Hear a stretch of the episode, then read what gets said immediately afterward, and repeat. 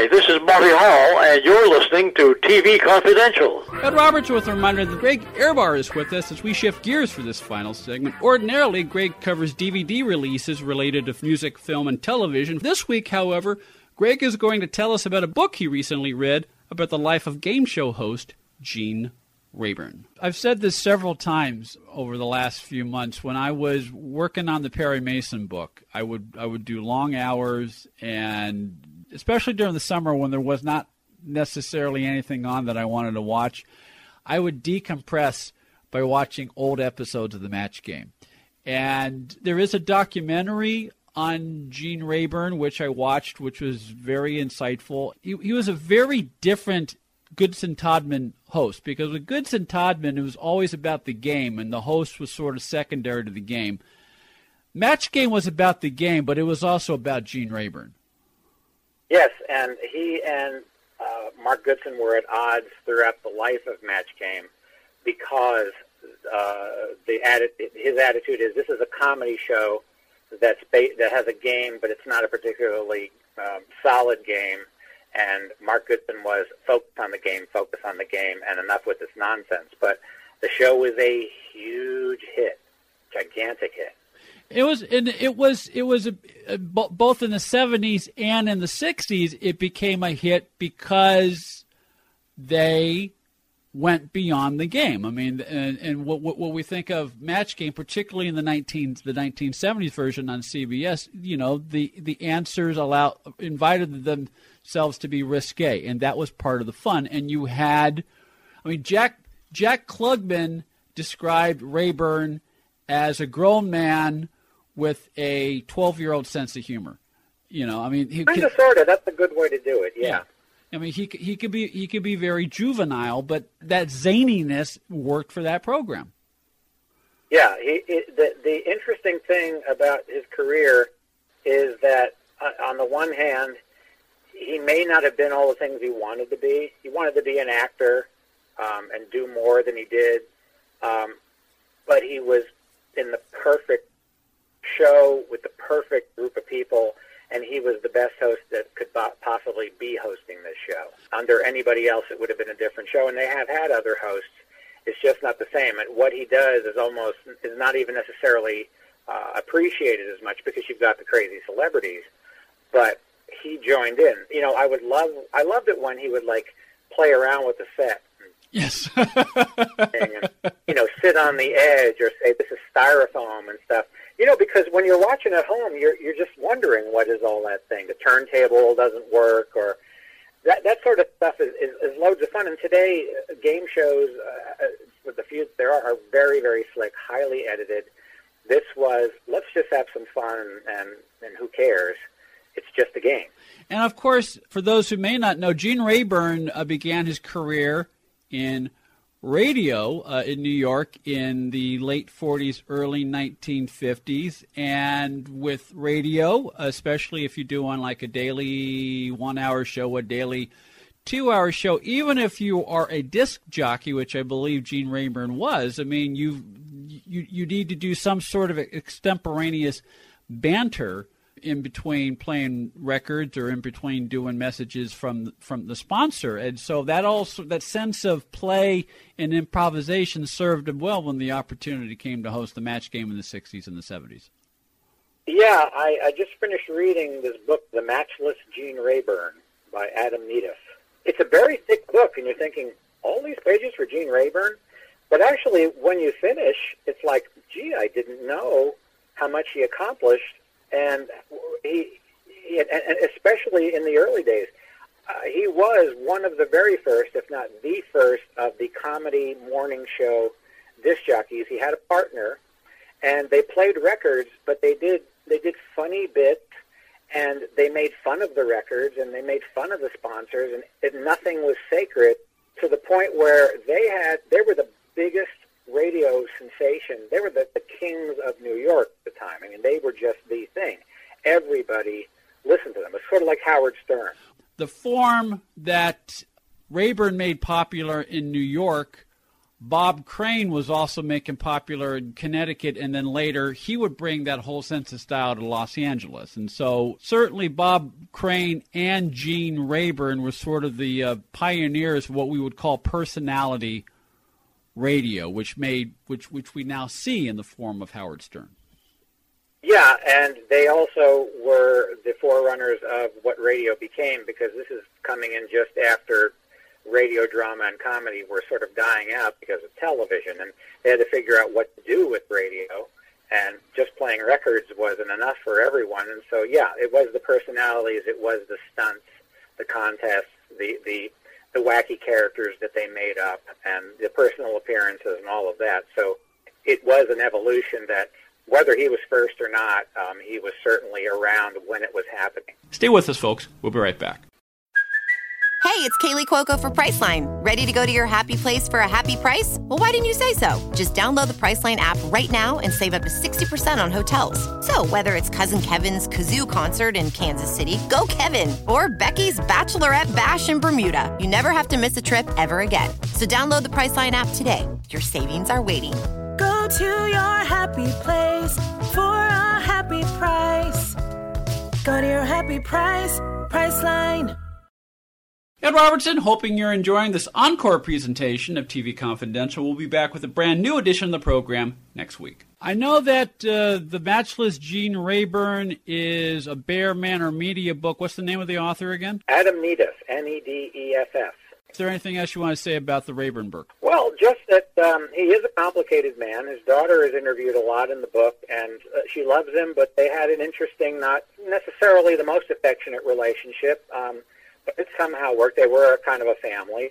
Um, he was very much an Easterner. He did not want to move to Los Angeles. That may have been another reason why he kind of stayed in what he was doing. He went out to do match game, but he loved Cape Cod and he loved New England. Yeah, no, and New York City. That's right, and you know he would fly to L.A. You know every you know twice a month to do his weekend taping, but no, he but he he li- he lived in Martha's Vineyard. Yes, so He also uh, was the uh, the sidekick with Steve Allen on the Tonight Show. that's right, that's right. uh, not not as well known, and he was very successful at that too. The interesting thing about Match Game and and, and all, even though Gene Rayburn is no longer with us, wha- whatever he might have agonized about where his career might have gone, and he certainly, though he had some lean times, he certainly ended up doing fairly well from this. Um, he, Match Game is a lot like Dark Shadows. You don't rerun soap operas, and you don't always rerun game shows. Now, they do rerun them, you know, uh, on on Game Show Network now and on on uh, Buzzr. But the match game is still the the most popularly rerun one because somehow it just keeps playing because it isn't really about the game. It's just about There is a crazy. there is a timelessness, especially to the '70s one. You know, um, I mean, yes, some some of the some of the some of the super matches are, are dated, and some of the some of the answers are, you know, or of the era. But for the most part, there is a timelessness to the 1970s match game, which is uh, Steve Beverly, the TV historian. He, he used to be part of the Game Show Congress. Steve Beverly, if I, if, if I remember correctly, is interviewed in the documentary that, that the Game Show chan, uh, Network made on the match game. And he talks about how kids he teaches college and he teaches he teaches at a college and he mentions how, how students today are bonding over 40 year old episodes of the match game. So there there there is some that that's remarkable that a 40 year old game show can still reach new audiences. Yeah, and, and who would have who would have dreamed that it would be something that could be because it really isn't about who wins. It really isn't about anything except that it it's sort of like this little party. In, in a way, it's the sort of thing that Mark Goodson liked about his other shows, but they were more elegant. He wanted it to seem like an elegant dinner party where oh let's play a game. You know, Arlene, Kitty, you know, uh, isn't this exquisite? Well, match game was a little raunchier than that. It was a little rougher than that. Well, but it, it- still was a party. You know, it was like a party. Although it's it's it's interesting when you watch some of the early early early early CBS shows, it's a little stiff. Yeah. It, it's a little stiff, and it, it look it takes any it any show, it takes a few weeks for it to find its footing, and you find out what works and what doesn't work, and which guests do better than. I mean, some guests do better than others. So it's it's. I, I won't say it's boring, but it's you watch some of the first couple of weeks of the 1973 match game. It's a little slow. Well, that was D- Dick DeBartolo. Anyway, he was the one who, who said, "What if we put in some kind of a funny one?" And the show wasn't doing well anyway, and they thought they were going to go off, so they just gave it a shot, and it just worked. It just was because the game really wasn't that strong of a game. So it was the the innuendo and the unpredictability of what people would write. Sometimes the the contestants were like and and then. Rayburn would say to the contestants, you know, you're so dumb or something, and you didn't hear game show hosts do that. I mean, Bob Barker could be a little acerbic, unsure of the consequences, but Gene Rayburn sometimes would yell at the audience, you know, and stuff in fun, but still, it was very different, very deconstructional before David Letterman and before shows that did all the time. Yeah, and that and and that that's as a viewer, that is part of the appeal of the match game, at least the CBS match game, which um, you know of of uh, I mean I've I've seen I've seen clips of some of the 1960s one, and it's it's it's a different sort of vibe. But but the 1970s match game that that definitely was like a cocktail party. Yeah, yeah, and it's it's loads of fun, and and when the the chemistry is great, the chemistry is amazing, and when they change people around once in a while, you do you do feel the difference. Um, uh, and and I, I'm sure you know this too that the the seating arrangements of the panel were specific. You know, they were cast that a certain kind of person would be sitting in each thing. I mean, you had Brett Somers' chair and you had Charles Nelson Reilly's and Richard Dawson's, but they would almost always put Fannie Flagg and Betty White in the very bottom right because they they wanted to have somebody first of all who was a good game player that might win it for the contestant, but if they didn't, they were likable enough so that you wouldn't be mad at them. Right, because by the time you get to number six, everything has already been said. So you, you you want you want you want someone who, even if they're not a match, you know that they might still come up with an interesting answer. Yeah, yeah, and you can't get mad at Betty White. Yeah, you know she's Betty White. You can't get mad at Betty White. You can't get mad at Fannie Flagg. You can't get mad at Brett, but she did that was that was her by design. Interesting enough, when Brett did her first show, she did not sit in the number two seat. She sat in the fourth seat. And I think wasn't it because her husband Jack said, "You know who would be great on the show is my wife." Yeah. And you know, because I always want, I didn't know that, and I always wondered, you know, she's not terribly well known, and now she's on it more than him, but she just clicked. Well, she was she did a lot of stage work. You know, I mean, she did television, but she was I think she was mostly a stage actress, and uh, but she became well known because of the match game.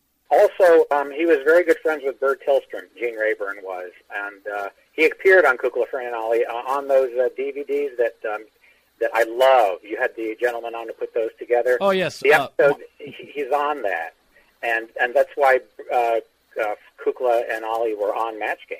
Yeah, Kukla, as, as I recall, they were on near the end. Yeah, yeah, which was cool. It was so neat. It was cool. Well, it's always neat to talk to you, uh, whether it's about DVDs or TV-related books such as The Matchless Gene Rayburn, which Greg recently read. It's available through Bear Manor Media and of CartoonResearch.com, AnimationScoop.com, Gregavision.blogspot.com. Greg, we will see you again soon.